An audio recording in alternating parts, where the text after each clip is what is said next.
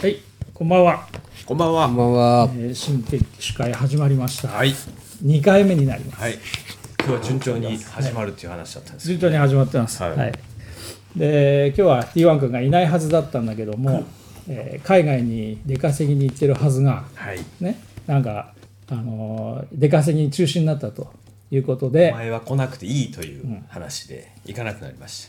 で2人でやろうと思ったんですけどもまたあのダラダラした話だとちょっとこれはあ聞いてる人にも申し訳ないなということで、えーじゃあ誰か来てくれないかなと思ったんですけども今日はあの令和のはい。初日なんです、はい。そう。た。おめでとうございまおす。めまあ、おめでとうございます本かよくわかりませんが。おめもうおめでたいですよね。ああまあね、うん。で令和の初日でで誰かそれにふさわしい真面目な話ができる人がいないかと。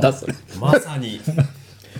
いうふうにまあ思って、で声をかけたらその政治学者の大阪先生が来てくれましいろいろ聞かないとダメですねね。こう僕も予習してきてるのた。でで。今日は政治について。今日は決起司会なんだけども、はいあのーまあ、ちょっとそれとはまた別のというか違うこう空気も出しながら、えーれ令和に向けて、まあ、真面目な話もしましょう秘密の選挙サロンに負けないやつ。いけないやつね今日は。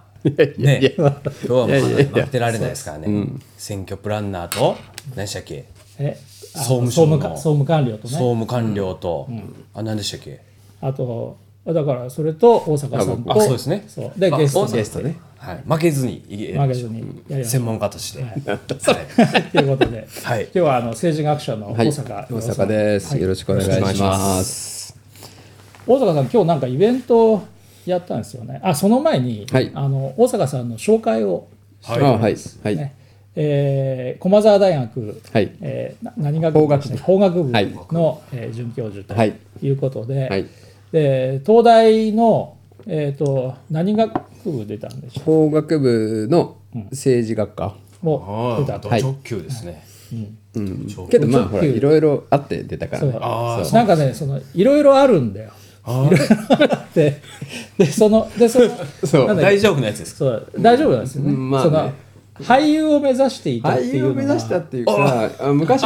僕九州出身なんで、はい九州出身の人はやっぱり東京に憧れる時に、まああの早稲田に行きたいなっていうのがあって、で早稲田に行くんだったら文学部に行って芝居をして女に振られて中退をすると、っていうのが超エリートコース、で僕はそのエリートコースに乗ったってことですよね。なるほど。うん。じゃあ最初に早稲田に行きました。ね、で、えー演劇を目指し演て劇を目指してたけどたまたま芝居を 芝居をやってそう、それでなんか新宿とかでもなんか学生芝居をやったり早稲田でも芝居をやって、それで,、えーでそのまま、えーまあ、ちょうど時がバブルだったんで、えーまあ、えーバイトをしながら、バイトの方が面白いんじゃないかということで、えー中退をしてでしかもねそれで、えーしかしながらこう商売やったりいろいろしながらその自分でなんかイベントのこととかね制作のこととか宣伝のこととかやってたんですけどもイベントは自分のお芝居。いや違う違う違う違う。仕事としてね。そうだそうそれでただやっぱりなんか自分は商売に向いてないということが分かって、で大学に戻り直したということで、え役者の時はちゃんと女に振られてるんですか？そこは別に こうね。そこは別にバブルでそこう バブルで役者の感じがにじみ出てきてます。そうそう。真田広之お的前なはそう バブ黒のル T でシャツにこうジャケットを着てくるっていう真田節が。なんだそれ。えその何？何？役者やるやろうとした時は何を目指したんですか？ああだからまあもともと子供の頃からよくその親とかにそのしあの芝居とかよく連れてってもらってて。それで、まあ、一方でラグビーをずっとしてたんですけど小学校から。でまあラグビーやってて、えーまあ、10年やって、えーでイギリスとかに親の仕事で付き合った時もね向こうでラグビーやったりしたんで。えー、あじゃあ英語も？いやいやできないできない。もうあの汚い英語だけ。そうお前もその「ドントスウェア」って言うんですけどもう汚い英語は言うなって友達に言われるぐらいの汚い英語しか喋れないっていう。へそう。汚いとか綺麗とかな分かんないもんな。いやもう F の言葉で始まる。ああ、もうそういうそそう。そうそうそう。もうそういうやつですね。ファ向こうッピーファッピーばっかり言ってるんですね。そうそうそうそう。それで向こうでは結構そのまだ人種差別が残ってたからあのなんだっけ？もうずっとそのまあまあチンチョンちゃんの世界ですよね。向こうとしてはもうひ東アジアの人はみんなね中国人もアメリカ人もあ中国人も香港人もあのあの韓国人も全然わかんないからそれでずっと喧嘩ばっかりしてて。えいや本当に大変でした。やっぱりアクション俳優になってブルース・リーのように。なんでそなんで話をその違う。そうそう。真田広之ね。あいやいやいや。そう。それででまああのここっち帰ってきてそこで一回ダブったんですけどあのなんだっけあの中3の時に中3の4月に行ったから。で、えーもういっぺん中3に戻ったんですよそうするとその時にもうちょうどパーレビ国王がいなくなる時だったからもう1979年とか80年ぐらいだったんですけどだからその時はすごい綺麗なそのイラン人たちがイランの金持ちたちが全部ロンドンに来てて語学学校でイランのすごい美人なお姉ちゃんがたくさんいて。で僕でイタリア人の子供はもうガンガンナンパに行くんですよ。イタリア人は1 5 6 14、まあ、14、15、16のこといもうどんどんどんどんナンパに行くのをマレーシア人と僕がなんかやっぱイタリア人すごいね なんて言って見ていたっていう話もあるんですけどそれでまあ帰ってきてで中学高校に入ってでまたラグビーをしてそれで終わったで、えーでまああの浪人して大学に入ったんだけど、まあ、中退して、で仕事したんだけどやっぱりダメだっていう話でで大学戻ってでそこからまあ一応あの研究者の拾っていただいて研究者の道にっていうことですね。いきなり法学部いきなり。最初その早稲田。早稲田早稲田はね文学部ドイツ文学、ね入って。どうよくわかんないですもんね。でそれで、うん。まあ、法学部にはい、行って、はい。政治を勉強しようと。はいはいはい。思ったのはなんかまあねいろいろそのプライベートなことがいろいろまああるんですけど、まあもともとそのなんていうの？そのまあ政治のことに興味があったってあったし、あのないですよ大体。あそう？なんか社会 自分のこと言えばそうだろうけどさ。大体ないです普通あん、まあ俺もないけどね。ないでしょ。ない。世野さんないでしょ。ない確実にないでしょ。ないね。あそう。そのいや。その辺が一番気になりますね僕は。ただね、俺の場合はねあの政治に興味ないっていうか選挙には行っていて、ただ政治が分かんなかったよね。それでも大学出てからでしょ？そうそうそう。ちゃんと勉強しに行く。死にいやだって俺もうその時も27とか8とかだったからで子供もいてええお男の子が1人いてえ娘もいたかな？女の子も1人いてでこれなんか聞かせるといけないんだけどもうだからお父さんは大学生みたいな。そういう状況でしたよ。保育園行ってて。で M さんが一生懸命あのあでも確かに。そうなると政治に興味が出るっていうのはなんか分かるような気もする。まあね。今のあのね保育園だどうのこうのみたいな。みたいなちょっと直結するから生活まあまあ。まあね。あの 結婚したり子供ができたりするとね、そうそうそう。それで一応だからまああのなんちゅうの演者一同には、まあ、法律家になるからって言ってあの法学部に入ってけどやっぱりなんか勉強していくと政治学面白いなと思って。入った時は法法律。そうです。あのそのそのあの東大の場合一類って言ってあの、法律と政治っていうコースがどっちでも選べるから、はい。だからそういう感じでした、政治の方に。そうですそうです。やっぱり政治の方がお金の匂いがしますもんいや政治ってお金にならないですよね。うん、ていうか政治学はお金にならない。本当ですか？僕お金の匂いしか感じてないですね。それはあれでしょ？別に政治の勉強の方じゃないんだろう。いやいやいやもう政治に絡んでるやつは全員金の匂いがああ はいはいはいはいはい世間的にはそう世間的にはそういうイメージがね選挙プランナーとかね。ああれ儲かってんでしょうでねも選挙プランナーだって儲かってるやつはほんの少しだよ。もう本当に数えるほど、ね。数人とかさ、ここら辺でブイブイ言わせてるようなブイブイはしてるでしょ？なんか高い本出したりしてさ、おしゃれな髪型してね。あ儲かってんのか？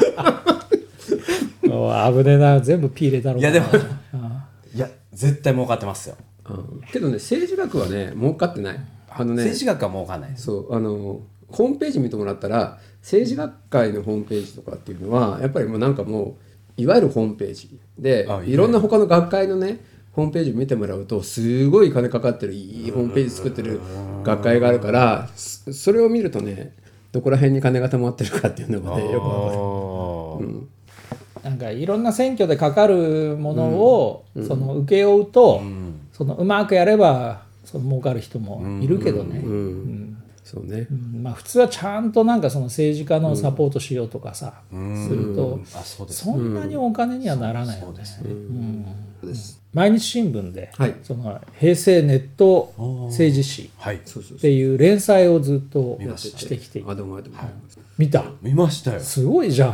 すごいな。見たっていうかあの前回の放送ああ93年から始まはいはいはいはいはい。る覚えてないですけど。それで、まあ、ネット政治史なので、インターネット絡みのこういろんなことをずっとこの、まあえー辿ってきたはい。というね、感じなんだけど、そのまあれは毎日新聞上でずっとやってきたわけでしょ、そうですね。それって書籍化されるんですか？いやまだねその話はないない。だからいやどっかで書籍化しようって、うん。そうあるんいやいやいやいやいや。うちこれ出せばいいじゃん。違う違う違う違う。あーそっいやうちはだってほら自費出版ああそっかか。売れない企画の自費出版、いやいやそう。そう。だからちょっとねあのまあインタビューがたくさんね、人に会っていろいろ話を聞いて、もう新聞はやっぱり1200字ぐらいしか書けないから、だから2人の方大体2人から3人の方に話を聞いてたのでやっぱり相当ねこう削って削ってって話になるからでもったいないなとはして思ってるんですけどね。だから、あの 平成ネット政治史ってことは、その平成が終わるっていうのを意識して始まっそうそうそうそうそう。あそう。だからまあその平成が終わるからっていう話の中で、じゃあまあ僕はあの専門は政治コミュニケーションであのまあテレビ政治とか、あとはこうメディア政治みたいなことをこう研究してきたんだけど、あーまああの平成っていう切り口で政治コミュニケーションを考えるとやっぱネットでしょうって話になって、で実際そのあの村井淳さんはい。あの慶応のね、はいまあ、日本のインターネットの父って言われる、はい。まあ、とっても面白いね。とってもなんか面白い方だったんですけど、で彼に話を聞いたところちょうどインターネット日本のインターネットっていうのはまあジュネットっていうかね、あの東大と東工大と慶応でね、こう結んでるインターネットにこういろんな学学学会たちがこう学者たちがこうネットワークをしたやつがアメリカに本格的につながったのが実はその昭和天皇が亡くなった時に彼がそのあそうか。村井さんがあのアメリカのなんだっけ NSF だっけそのあの向こうのセンターに飛ぶ時にそのあの羽田に行ったら、そその時にちょうど号外を配ってて崩御っていうのと即位っていうのの号外を配っていて、で向こうに行って結んだっていう。だからその時に初めてだから平成とそのまあ日本の場合はねまあ言語とその政治がどう関係あるかっていう話いろんな議論があるんですけどインターネットに関してはまさに平成のあのまあ物語だったっていうかそういう話だったらしいんですよね。うん、だからその点ではあの一番最初に、まあ、人の人づての紹介で村井先生に会うことができたんですけど、まあ、最初に村井先生に会えてそういう話ができてね、そこからいろんな話が聞いてそれであの世論さんにも、あの田中康夫さんの,、あの選挙の時、はい。あのネット選挙の、まあ、先駆けっていうかねの話を聞いたりして、だから大体まあ2000年代ぐらいまでっていうのは、まあ、一応フォローできててであとはほら、あのチャンネル桜のはいはい。あの水島さんとかはい。にも話を聞けたので、あのそういうところも面白かったですよね。今ね DHC とかなんとかであるけどやっぱり最初のこう右派のねそうインターネットのその使い方っていうかやった切り開いた人でもあるので、ね面白かったです。そうね。あのーちょうど2000年ぐらいが、あのーインターネットの回線がねそれその頃はまだあのファックスモデムで PP がやっていた頃から、その後ぐらいからその ADSL がつながって、まあ、常時接続ができるようになってからもうどんどん変わってきて。で YouTube ができてから今度映像がもう自由に出せるようになってきてそういうなんかこうインフラによってそのどんどん変わってきたっていうのはそうね。ありますそうありますよね、ありますあります。それとやっぱりその2008年のその iPhone とその、あの Facebook といわゆるスマホがこう出てきてくるっていうそこのところも契機になったしだからまあけど考えてみたら2018年からまあ10年なんでまだまだこう黎明っていうかそのまあ我々今常識みたいにね使ってるけどまだ10年なんですよねっていう。で iPhone が出てきてから大体10年ぐらい。そうそうそうそう。ちょうどね11年目。2008年。日本でいうと鳩山さんの頃のちょっと前ぐらいからこうその iPhone が出る出ないみたいな話なんで、と2000年あたりからネットがこう常時接続になって、でパソコンでこういつも見られるようになったとしても、やっぱりパソコンで見るものだったんですね。それがまあ10年前にその iPhone が出てきてでスマホ、まあ、その前に i モードがあるけど、でも実際はその、まあ、スマホが出てきてからもう一気にそのインターネットがもうその携帯端末でですよね見られるっていう風になってきてもう今はパキパキうるせえな。気にはなったそうだ今はもうあのモバイルファーストで、そうねそうですよね。インターネットを見るのも、えっと去年ぐらいからはもうあのモバイル端末の方があのシェア的には多くなそうってきたそうんですね。すよね見ますよねやっぱり、だから今も政治家が情報発信するときは、まずはスマホを、まあ、特に今年ぐらいからはスマホを意識しないと、もう伝わっていかないっていう、ねのにまあなってきたわけですよね。かっこいい映像いっぱい見ますもんね。そうそうあれはまた誰か儲かってるに違いないと思って。あのあれだよ、そうそうそう、T1 君をよく知ってるやつが儲けてるの。あれはもうね。あとあのなんとか康介えなんとか康介もね。そうそうそうか。っ こいい映像を作ってこれはもう。悔しいなと思って。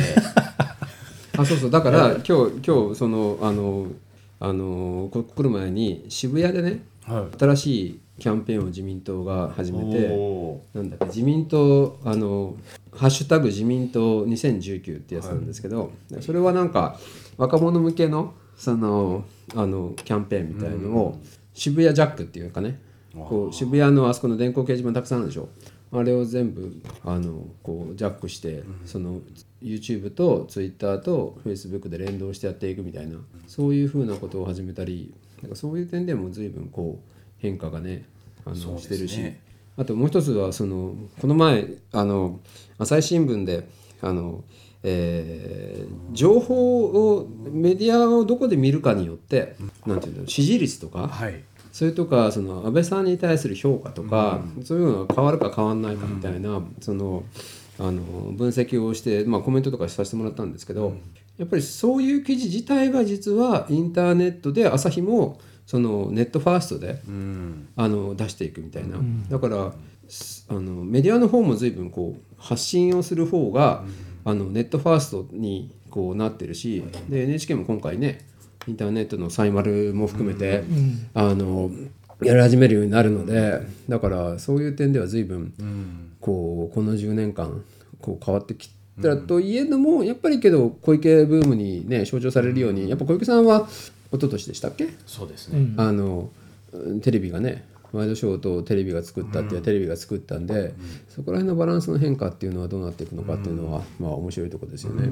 その自民党のね、えー、と原原宿じゃない渋谷ジャック。渋谷市も渋谷じ渋谷ジャックの映像をちょっとあ見てみようと思うんですけど、はいはい。あのパッと見ねなんか SF 映画のあようなね。そうそうそう。あのブレードランナーの雰囲気。そ多分ねそこ狙ったんじゃないかっていうねへじで。あちょっと見たいです。見たいうそうそう。これ俺撮ってきたのこの前今さっきで。これをあだ今日ねスタッフいないから大変なのよ。これをねこれ今渋谷の、えー、と駅スクランブルの方から交差点ね。撮ってはい。えー、とあそこにスクリーンがビルにはい。あるんだけども見えたでしょ。ほら全部安倍さんがね。そうそうそうええすごい。でこれはキャンペーン CM で。あほらこれ安倍さんいるでしょ。ですね。そうそうそう。へえすごいな。そう。でね。あとね写真の方が。これがその後で見るけどもあの真ん中に写ってる侍の漫画があってそう。それが安倍さんっていうんだ安けど倍晋三だという。ことでめちゃくちゃかっこよくてねこれジャロに訴えられるんじゃないかっていう。大広告。そうそうそう。っていうことなんですよ。ね。安倍さんが出てる写真が多分ね、他にも。これもビジョンですか？ビジョンこれはね看板。看板。そう。あ未来を切り開く。未来を切り開くって真ん中にこう剣振るっていうのが安倍さんっていうね、のビジュアルイメージで。そうセンター街のね、そう。でこれ別に自民党とかその書書いてないですけど？だからそこが洒落てるって甘利さんが言ってた、これは金か金かかってんのよ、でね30分に1回だったから1回逃しちゃうと30分待たなきゃいけないからずっと30分待つって、そう。一応ほら研究だからそこの上にもはい。こうあってであそこのビルボードが2つとあとはその電光掲示板でこうキャンペーンとして展開していてだからちょっと本当にほらあの外国の人からするとブレードランナーっぽいって話なんだけどあの安倍さんがねたくさん出てきてる絵とかはね本当にねブレードランナーっぽいうん。絵でしたよ。いわゆる良くないはい。未来みたいな感じですか、それブレードランナーっていう。あいやいや。えっ、とね雰囲気がブレードランナーってことで絵的にはねめちゃくちゃかっこいい。世論さんはこういうのは？安倍さん苦手派ですもんね。でに苦手っていうか、まあ、あまり関わりたくないなというどっちかって言ったらもう一緒にお酒い。いやそれはないよ。そんな。多分あの普段付き合うとすごくいい人なんだろうなっていうね。それはわかるけどね、うん、これがねまた映像がかっこいいんだわ、うん、これで若者が何人か出てきてこのアーティストとかね。でこの子たちがいろいろこう主張をしていくわけ、うん。別に自民党の宣伝をしてるわけじゃない。まあでも自民党の宣伝ですよね,、まあね。そう。直接的には別に宣伝はしないけども。そう。10代。あでこのこの人だ。天野。天野義孝さん。へえ知ってる？知ってます知ってます。え、僕はあんま知らない。あ知ってますよ。どういう人？あのこういう絵を描く人ですね。ゲームとかもやってますね。ゲームの絵とか描いたりとかそうそう。だからこの真ん中が安倍さんだっていうね。そう。へえだからその平成の代替わりの時に武士を出してくるっていうねそこが面白いなっていうのとやっぱりこう新時代っていうキャンペーン。うん。だからあ新しく時代が変わるんで、その新時代っていうのが基本的なキャンペーンのこうタイトルで、だからその点ではねあのあの優れてる。この自民党2019っていうハッシュタグそう。のねキャンペーン。でも渋谷は渋谷でもう全部そのビーズのでっかい新時代おめでとうみたいな、もうそういう広告の中にこう新しい時代の自民党っていう表現をやっていて、その点ではねあのいいですよ。今ちょっと写真送ったんで、こはい。れ全部こうね。おおあこれは分かりやすいですね。そっちがこうまあ渋谷ジャックですよね。ん。で安倍さんがこう出てきて若い人たちにも声あの若い人たちに手を差し伸べようっていうか、若い人たちとこう一緒にやっていこうっていうね。そういうこうキャンペーンでこれね金かかってると思う。これ相当かけてるよそんなんできるのジャニーズぐらいですよ。そうあーあとヤクルトね。ヤクルトはねガンガンやってた。ヤクルトの方がの出向量の方がねここは多かったそう。飲みたくなる。そう。だってもう30分ずっと待ってたからその1本。だからね3時5分とか2時さなんとか5分になる35分と0時5分とっていうので2回か3回い30分に1回やってたっていうね、全部だもんな、1個30万としても？いいですうんだから1回やるとそれこそ100万とか200万飛ぶんじゃ1ない回でしょ？1回で100万ぐらいいっちゃうわけでしょ、ただねもう一個あるのはこのねこの今ポリティカルって映ってる横にそのボードがあって、そこまでやるのがヤクルトなんだけどそこまで自民党はね金なかったらしくてそこはやってなかった。キャンペーンとしてはあの多分大きなキャンペーンだし、あのなんていうのかな。そのまあとてもあの面白いなと思ったし、その新時代と、あと若い世代に対するこうアピールっていう点においては、まあ野党何にもね出てないし、全くやらないですもんね。何にもないから、そそう。うねあのねこういうのを見るとあの広告代理店が全部手動でやってるって思えちゃうし実際にまあ代理店も当然かわ、関わってるんだけど、でも今自民党がやってるのはその若い連中にその情報の出し方まで全部アドバイス受けてでその出し方を今度、まあ、代理店と一緒にやっていくっていうやり方をしていて、で実はそれってあの立憲も同じようなことやってるんだけど、ただ立憲の場合とはねやっぱりなんだろうなその自民党の方がなんかうまいね。うまいし金がある、だから雇えてるアートディレクターと、あの質が違うんです、まあチームの。そうね金そうだね。チームの結成の仕方がちょっと、本当にアベンジャーズしね。だから金かけるところにはそういうそのアーティストを連れてきたりとか、あの立憲の場合はその上手い若者が自分たちでコンテンツも作っていくので、だからこう見るとまあかっこはいいんだけど、その一部の若者がその先走って作っていくっていうイメージあって、で自民党の場合はそのもう代理店のノウハウまで全部入れて、でいろんなところからプロを集めてきて、それでやるっていう。だから作り物のクオリティは、まあそんなに気にはならないけど、も今のメディアジャックの仕方とか、まあその次のストーリー天野さん入れてくるのとかはなかなかいいとこついてくる感じだね。で。ちょっとやっぱね洒落てるっていうか、そのあえてその看板には自民党を出さないとかね、うんそういうところのこのそのやり口とかっていうのは昔からなんか変な数字出して、あの選挙の時ね 自民党変な数字出してやってたりしたんだけどサイバー空間みたいな、その渋谷っていうこう世界レベルでのこう観光地でその若いやつらに対するこうアピールの場所として選ぶ。だから秋葉原秋葉原とよく言われるんだけど、やっぱりそういうなんかこうエッジの立て方みたいなのっていうのは、やっぱり今回自民党優れてたなと思うし、しかもこの令和になったこの瞬間にキャンペーン始めていくっていう点に関してはやっぱりね、野党何やってんだっていう感じ、だからそこはね、あのそうか、そうですよね。そうあのまあ、そういう話をすると、そのやっぱりお金があるからだとかね、お金がないからうちはできないみたいな話になるんだけど、でもお金がなくてもそのそうそうやりじゃあ令和、ね。令和になったきっかけで何かやろうとか、そのどこを狙っていこうっていうのは別に金なくてもできるわけで。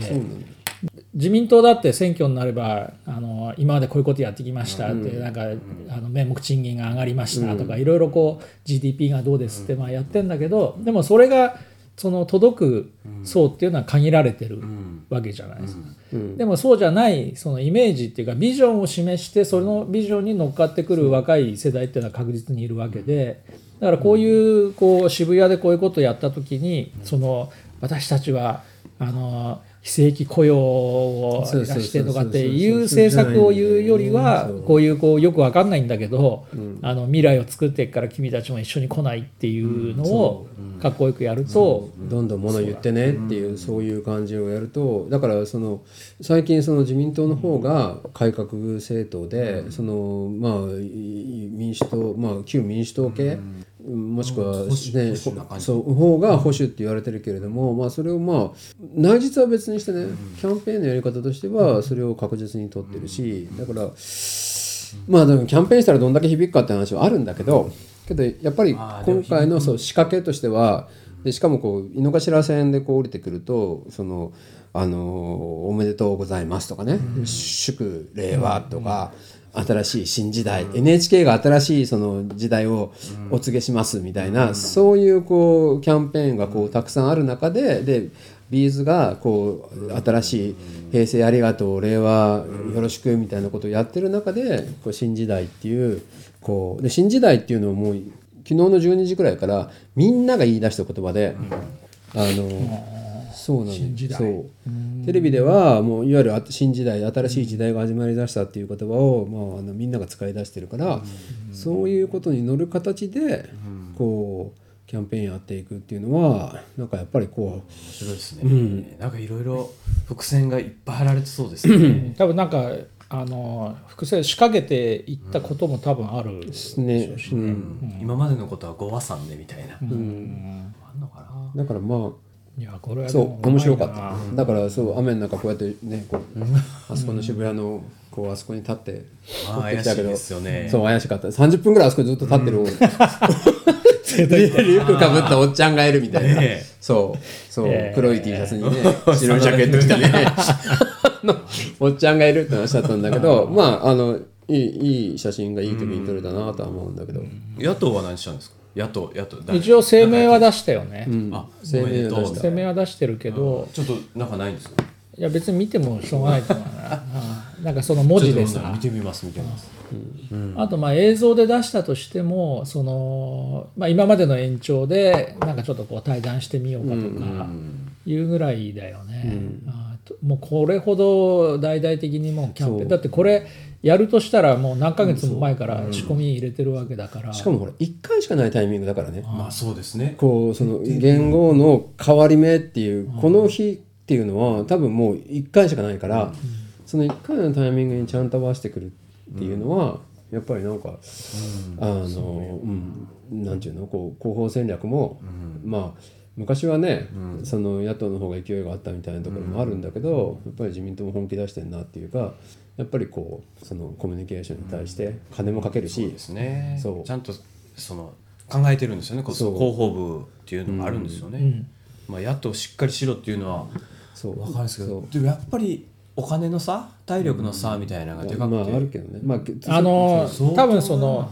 アイデアとかこうこういうことやりましょうっていうところのスタート地点を同じにすると金の差が出てきちゃうけど、だって今はだってもう野党はもう内毛場みたいにやってるからさ、そうですよね。ね。だからもうそんなことやるよりもだから外に向かって出すっていうよりも、要するになんかこの前徳川家のねなんとか出しましたみたいなね。そういう話ばっかりやってて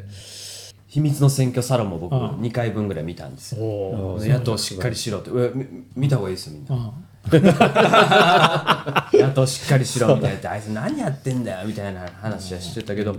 あとでとは言い言いながら二大政党制いいよねイギリスのあのしっかりした二大政党制いいねみたいな話してたじゃないですか。っていうかその野党が頑張らないと自民党がやっぱ腐ってくからさ、ですよね。普通に腐るから、だから今もうこんなことになっちゃってるわけだし、今もうデータは改ざんするわさ、でたらめやるしさ、何も知らねえやつが大臣やってクビになったりとかしてるじゃん、でもまだクビにならない人もいっぱいいるわけだけど、だからそういうふうに堕落していくのはやっぱりね、ちょっとこう気を抜いたら野党に取って代わられるっていうなんか緊張感があればさ、うんまだそうですよね。ねそうすればまだ自民党ももうちょっとしっかりすると思うんだけど、白野党とここであれじゃないですか政治学者の役割が今。いやいやだから俺はちゃんとこうやって記録してこういうことがあったんだよっていうことを報告するの。あともう一つやっぱりポイントはまあ8月にダブルやるのか7月にどうなるのかは別にしてこうな。7月がその参院選だとすると今ちょうど2ヶ月前に入ってくると。で2ヶ月前に入ってきた時にこういうキャンペーンを始めるっていうことの意味、だからそこはもうタイムスケジュールを切ってる話だから、あのタイムスケジュールの中にある話だから、じゃあ2ヶ月前にその野党第一党なりがそのどういうキャンペーニングをね、やってんのかやってないのかみたいなところっていうのはこうそうですね。そう。でそれと比するとやっぱりちょっとね、なんちゅうんだろう。まあ先手打たれましたよね。バチンと打たれて。そうすごく大きなせ反応してんのかなちゃんと野党は野党もあの、まあ、100日前になったっていうことでかなり焦りは出てきて、でいるんだけどただその焦ってんだけど何をどうしていいかわからないっていうのがまだ。かなりの先制パンチじゃないですかこれ。そうそうそう。うん、若いやつらにねしかもなんかそれのけん玉のねやってる子とかその落語やってる子とか、それぞれのねダンスやってる子とかそれぞれのこう若い10代のそのまあお男子お男子とか女子とか支持層取り込みもバッといきますそういうところにこう、あのアプローチしていて、多分ねそのインスタとかね漫画とかそういうところとかにこう案外切り込んでいくんじゃないのかなって気もするし、だからその辺のところのこうなんちゅうのかな、あのー戦略がどうなってんですか。そのね、立憲民主党みたいなね、そうですね。とこはやっぱりあるんだよね。まあ考えてんだろうけどね、ちょっと。内毛はしてんじゃないですか。大丈夫ですか、まあ自民党はもう候補者全部決まっちゃってるから。そうだよだから楽っちゃ楽なんだよ。参院選はね、うん。あそしたらいいじゃないですか。そう。だからあとはもう候補者選びにも影響するのかなと思ってあんなんやられたら、やっぱり自民党から出るわ。そのその強そうなやつも自民党から出たいですっていうのかなと思って、まあ、そそういう人はいっぱいいるだろうけど、野党の場合はそのほらなるべく参議院なんかも一つの県の県が選挙区になるから、だからその候補者選びがみんな野党でこう取り合いしちゃったらまずいわけじゃないね。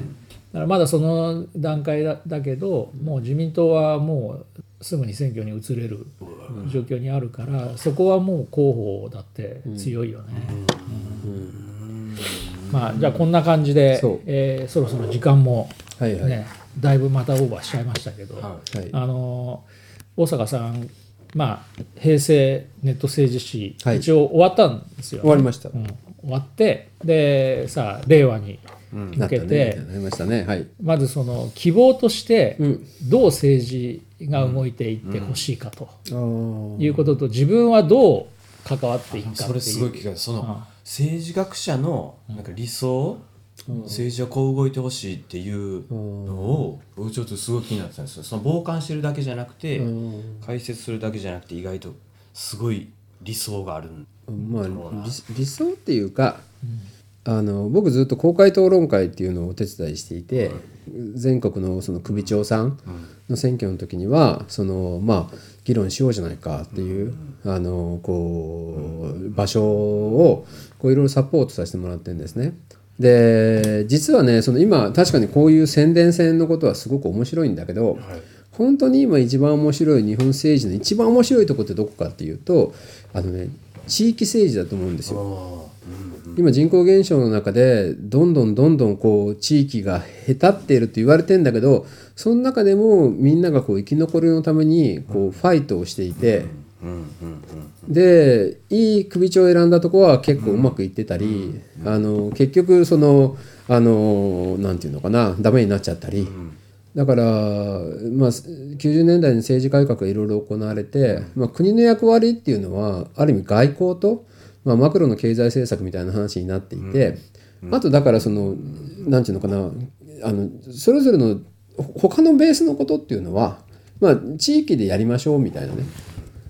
でねそこの生き残りのところが一番実は僕は面白いような気がしていてでよくその日本っていうのは問題先進国だと言われると。で問題先進国ってどういうことかっていうと人口減少にね今ちょ直面してるって言われるんだけどじゃあ問題先進国の中で一番問題に直面してるやつは誰かっていうと地域の連中なんですよね。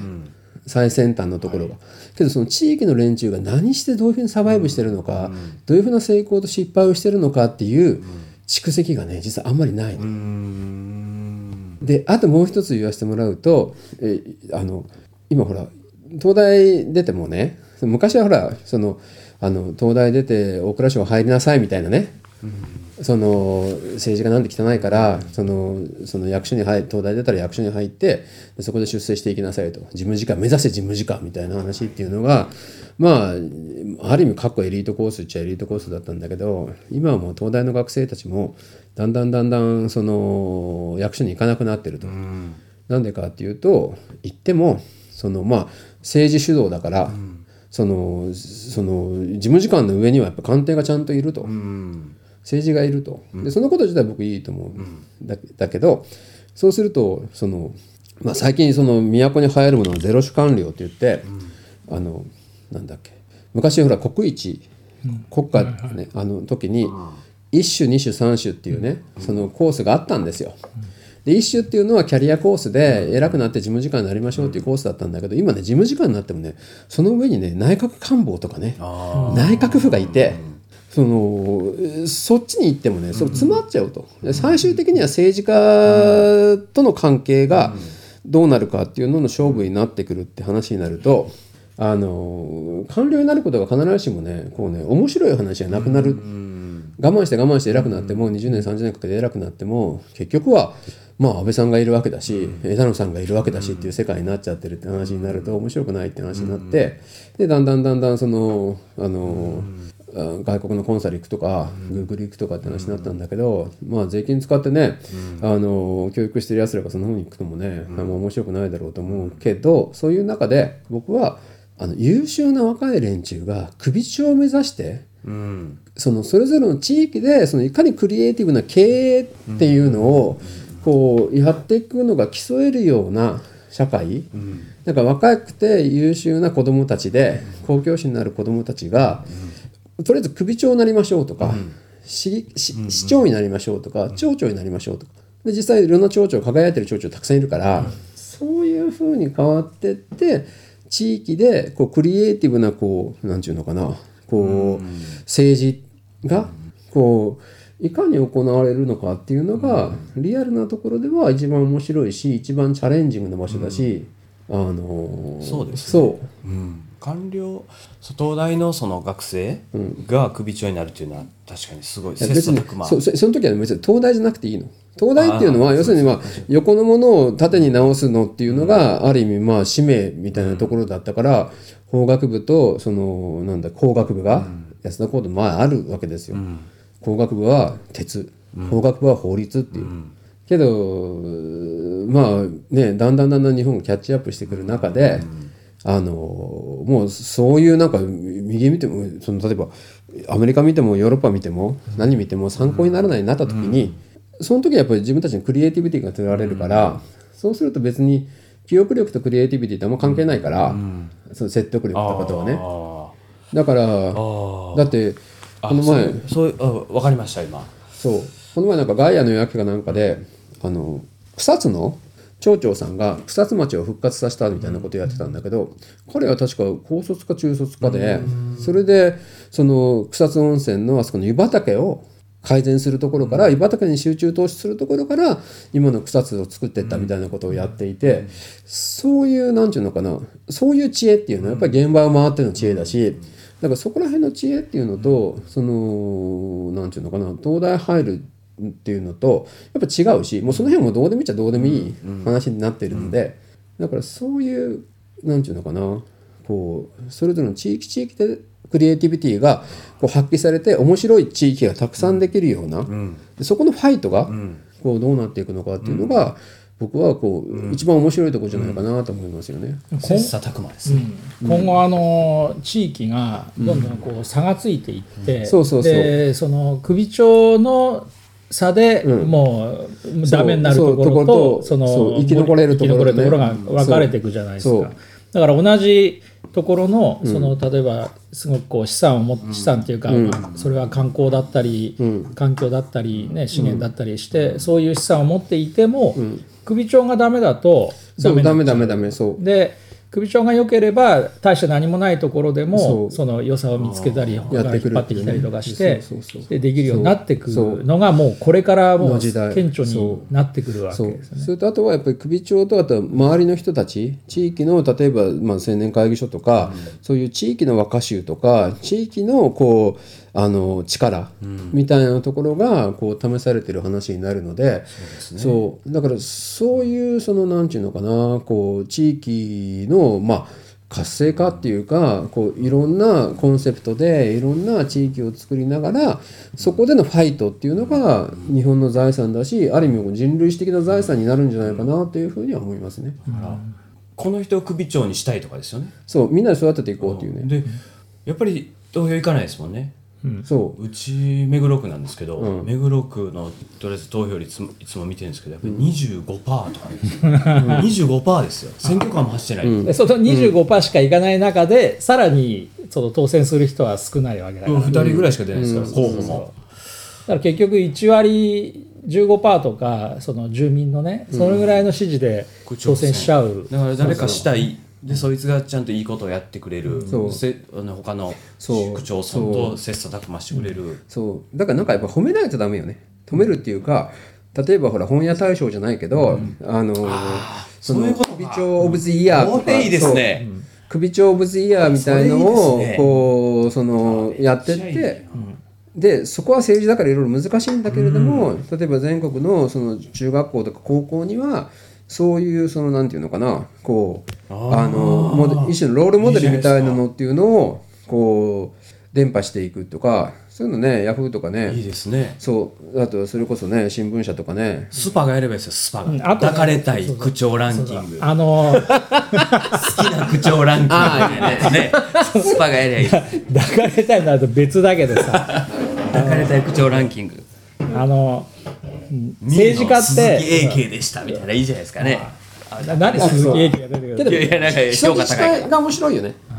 県っていうのはやっぱりこうサンドイッチされてるから基礎自治体のところでの面白さそう。町村とか市町村のレベルでのだって1700人いるってことだからね。そうそうそうそうそうそう。だからその中でその悪い悪いやつもいるからでもニュースは悪いやつのニュースしそうです。か出てこそうないかそうおっしゃるら通りおっしゃる通り。だからいい人のこういうこの人はこんなにいいことやってますっていうニュースがもっと出るべきなんですよ。そうですね。そう。そう。ですね。ところが日本のメディアっていうのはこの戦前にこう一見一首の体制になっちゃったから、こう県は見てんだけど要するに県庁には人がいるんだけど市町村にこう記者を派遣してない。だから市町村の動きっていうのが基本的にはねあんまり把握できないんですよ。しかもあの市町村市とかにいても動いちゃうからね。そうそうそうそう何年かでね。だからそうすると地元をずっと何年も例えば、まあ、首長って4年いい。1期4年だからその、まあ、4年8年ずっと張り付いてそれを取材してでどんどん出していくっていう記者もなかなか出てこないっていうそう。ことになる。そうか。そう、だけどそういうところが多分ね今一番面白いし、僕はその辺のところが、こう実はほらメディア政治とかね、テレビ政治とかこうネット政治とかこういろいろやってんですけど、あのやっぱりそのバーチャルな部分ばっかりこう,、こう活性化していくっていう話はあるんだけど、やっぱりリアルのところでその何やってるかみたいなところと、そこのその現場のファイト、空中戦ばっかりはやっぱ面白くない、本当まあにさっきのメディアジャックもそうで面ま白くない、あけどあれはあれで重要なんだけど、けど今一番ホットなところっていうのはだから全体的にはそこら辺の地域での動き。けどここが逆にもうダメになっちゃうと本当に日本は東京しか残んない大阪しか残んないみたいなね、大阪もどうなったか分かんないからそういう話になるからそこのところをこういかにこう伝えれるかっていうかその紹介できるかっていうか、でも優位な若衆まあ若衆じゃなくてもいいけどそういう人たちがまあ、人の金使ってでっかいシムシティができるみたいなね、話だからそう,、マインクラフトができるんですよ。その前にシムシティであのシムシティ版の新しいビデオを作ろうって企画があっておでそこそれをその現実の自治体のそのまんまのデータを入れていくっていう。のをやろうとしたことがあるのよ。そしたらそれの開発にまず何百万もかかるっていうので、諦めちゃったんだけどでもそういうことそうそうだけどそういうことだって今実際にリアルなシムシティが行われていって、で実はシムシティ楽しいでしょうと、だからその時にそのそれをこう評価するっていうか、ああいつはやっぱりいいプレイヤーだったなとか、あいつはここは良かったけどここはダメだったけどやっぱりここは良かったなとか、そういうことをみんなで共有して日本ではこういうチャレンジが行われましたっていうことを中国に売るとかね、これからみんな高齢化期に迎えるんだから、そ各自治体ではどういうことやりましたかっていうそういうふうなこうなんていうのかなこう経験、でももう僕としてはほら僕はなんかほら喧嘩見物みたいな話だから、こう記録していって見れればいいなと思うしそけどじゃあ大阪さんはそのこれからそういう地方自治体のそういうのもあの観察はしたいというか、まあもうだって公開討論会も15年やってて、70箇所ぐらい公開討論会をやってきたんで、だから70少なくとも140人とか、まあ、300200人ぐらいの議論は、まあ、福島はじめ、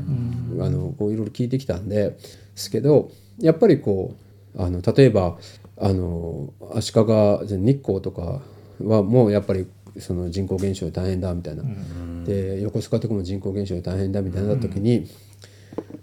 けどもう人増えなくてもいいんじゃないかみたいなね、そういう話も出てきてて、ここは老人が世界で一番ね日本で一番暮らしやすいと思ってる風にコンセプト変えていこうとかね、